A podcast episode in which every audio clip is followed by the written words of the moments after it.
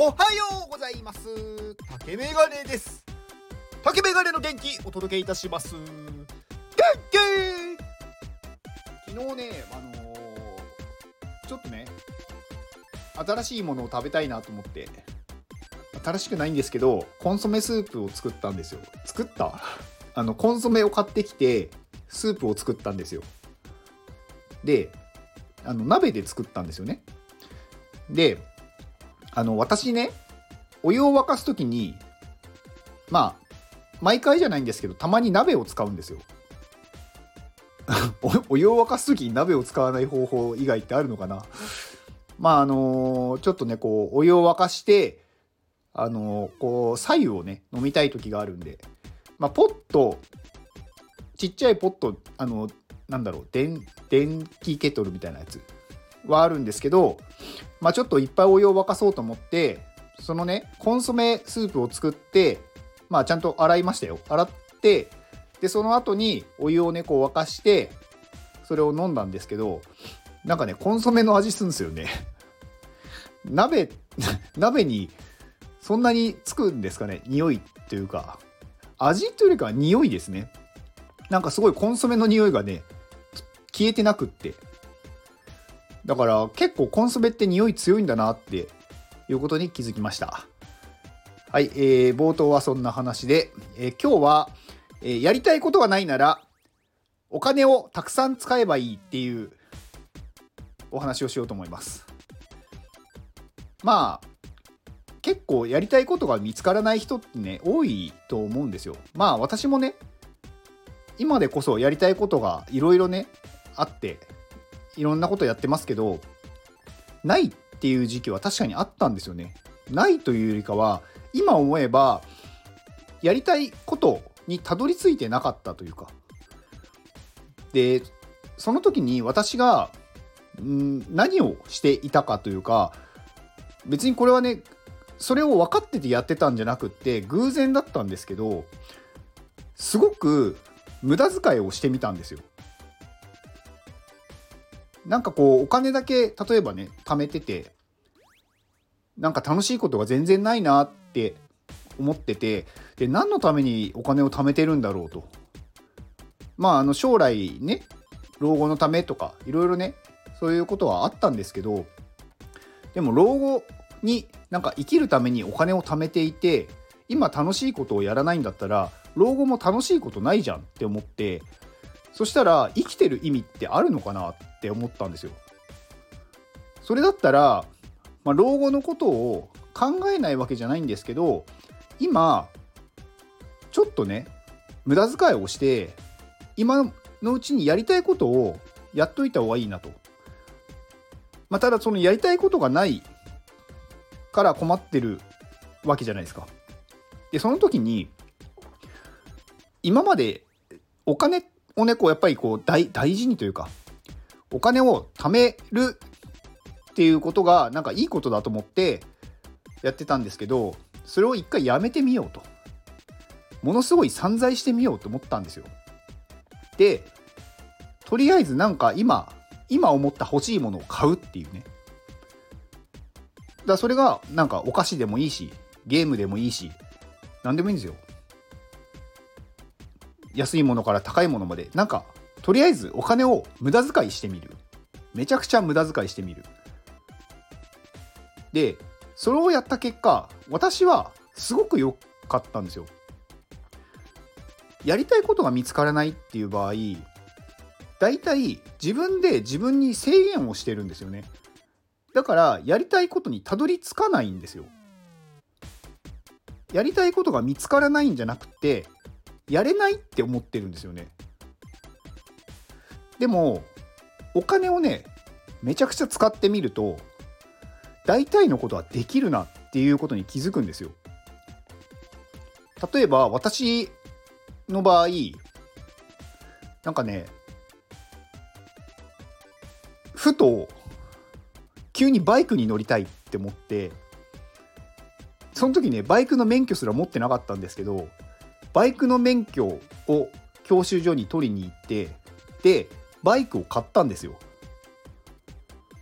だからそれだけでね教習所代とバイク代とかかるわけじゃないですか。でもそれもそんなに長くは乗らなかったんですよ。でもねその経験は 私にとってすごくなんか大事だったというか。なんかやなんかね別にすごいやりたかったかっていうとそういえばなんか昔友達が乗ってていいなって思ったことあったなぐらいの感じででも無駄遣いしてみようと思って無駄遣いしてみたんですよね。でそしたらそれは最初はねちょっと面白かったんですけどでもねすぐ飽きちゃったんですよだから1年ぐらいでもうバイク売っちゃったんですけどだからそれでね何十万とか、まあ、100万単位のねお金とか飛んでってますけどでもねそれは無駄じゃなかったなって今思えば思います。なんかそれをやったからもう満足したんですよねそれに関しては。でまた別のことでなんか欲しいもの。例えば 例えば何ですかね。なんかすごい高いパソコンを買ってみるとかね。で使ってみた結果そんなスペックのパソコンは必要なかったっていうことに気づくとかね。だ無駄遣いって言われれば無駄遣いなんですけどその無駄遣いをすることで気づくというか。でやってるうちになんかね自分がこれが楽しいなとか面白いなっていうところにたどり着くんですよね。だからうん無駄遣いするってすごく意味があると思ってて。なんかお金を使ったらもったいないとかなんかそのね、まあ、特になんか将来を考えちゃう人っていうのはお金を大事にしちゃうじゃないですか。だから使わないように使わないように。だからなるべく節約節約するじゃないですか。でもやりたいことを探すんだったら逆なんですよね。めちゃくちゃ無駄遣いする。例えばまああのねいいことかどうかは別としてなんだろう。めちゃくちゃ電気を使ってみるとかね。うんまあ電気を使うって言ってもなんだろうすごい部屋を装飾して明るくしてみるとかね。電気代はめちゃくちゃかかりますよ。でもやってみたらそれが好きになるかもしれないしまあそうじゃなかったらやめればいいし。あとはだからすごい高い照明を買ってみるとかうん例えばすごいいいカメラを買ってみるとか。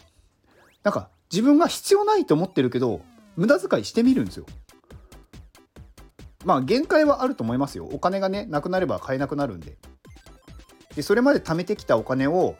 いいのかっていう自分の中のこう葛藤はすごくあると思うんですけどでもねそれを乗り越えると違うものが見えるようになるんですよね。でそうするとね人生はね楽しくなります。だから無駄遣いをしない人っていうのはなんか自分に制限をかけてるんでまあ私のね予想ですよおそらくこのそういう人はん人生が終わる時に後悔するんじゃないかなって思うんですよね。なんであの時あれを買っておかなかったんだとかね無駄遣いしとけばよかったなと。無駄遣いって言葉上ね無駄遣いっていう言葉ですけど無駄じゃないんですよね。絶対何かしら経験するんででしかもね高ければ高いほど経験があります。使わなかったとしてもそれを買ったっていうことが経験なのですごいねうーんなんだろうやってよかったなと。お金はすごく無駄になったけどでもやってよかったなって思うんですよ。なんかねその欲が満たされるんですよね。例えばすごい高い宝石とかねいい時計が欲しいとかだそういうのも買ってみればいいんですよ。何十万とか100万とか200万とかねそういう時計を買ってみるでその時自分がどう思うかっていうのはやらないと分かんないんですよね。なんか欲しいけどお金が無駄だからやらないっていうふうにやってるといろんなことに対して自分に制限をかけていくんですよどんどんどんどん。でどんどんどんどんやらなくなるんですよね。どうせこれをやってもあこれもできないあれもできないそうするとやりたいことが見つからないっていう状態になるんですよね。本当はやりたいことあるのに自分で蓋をしてそれはやりたくないんだって思ってるんですよ勝手に。だからそれをこう蓋をねこう外してあげる自分で。めちゃくちゃ無駄遣いをする。そうするといろんなことに気づくというかいろんなことが見つかります。自分では思ってなかったことにたどり着くんですよね。でその経験をするとお金に対してあんまりね執着がなくなるんですよね。なんか別にお金なくても生きられるなとか。あとねやりたいことをやってるとお金もね勝手に溜まっていくんですよね。だからなんかねすごく自分自身を押さえつけてる部分ってお金なんだなと思ってて。お金に対してすごい恐怖があるんだと思うんですよね。なくなるっていうことに対して。だから貯めてしまうんだと思うんですよ。だからお金はもう無駄遣いしましょう。まあやりたいことがあってねそれに対して行動してる人はもう分かってると思うんで。だからそのねなんだろう。やりたいことに対してお金をどんどんついなんだろう投資していけばいいし。でもなんかやりたいことがないなと自分はなんかこう趣味もないしなんとなく毎日生きてます。っていう人はめちゃくちゃ無駄遣いをしましょうそしたら何か見つかりますっていうお話でした以上ですこの放送はこてつさんの元気でお届けしておりますこてつさん元気はいこてつさんありがとうございます盛り上げのこてつ盛り上げのうんまあ本職は印刷屋さんっていうね。はい。で今日はえこてつさんからねあのー、これを紹介してほしいっていうのがね来てまして。結構ねあのいろいろあるんでちょっとご紹介しますね。えっ、ー、と今回は JPG フラワーダオっていうとこですね。えこれはアキさんっていう、まあ、お花をやってる方。お花をうん。まあ NFT とか出したりね。まあそういういろいろお花のことをやっている方でえっ、ー、と今度ね3月3日来月ですねに幕張メッセで、えー、花の祭典があるみたいですまあ、えー、これ花友っていうのかな？花友フェスタっていうのが、まあ、幕張メッセなんでめちゃくちゃ大きいと思うんですけどでそこになんかね、あのー、まあ、参加されるというかそういうイベントがあって、まあ、そこにね出店されるみたいなんですよね。で出店場所がね通路の真ん中でかなりいい場所みたいです。でこのイベントをね紹介してくださったのが小鉄さんみたいなんですよね。だからフラワー、えっと、JPG フラワーダオのアキさんも、まあ、小鉄さんにいろいろこうねやってもらって小鉄さんはだからねすごいんですよねいろんなところにこう顔が広いというかうん、で今回、まあ、こちらのね展示を、まあ、決意した理由として、まあ、リアルのねお花業界って NFT とか AI とかねなんかそういうテクノロジーの部分っていうのをあんまり知らない人がやっぱ多いんですよね。だからそういう人たちにテクノロジーの可能性を知ってもらうと。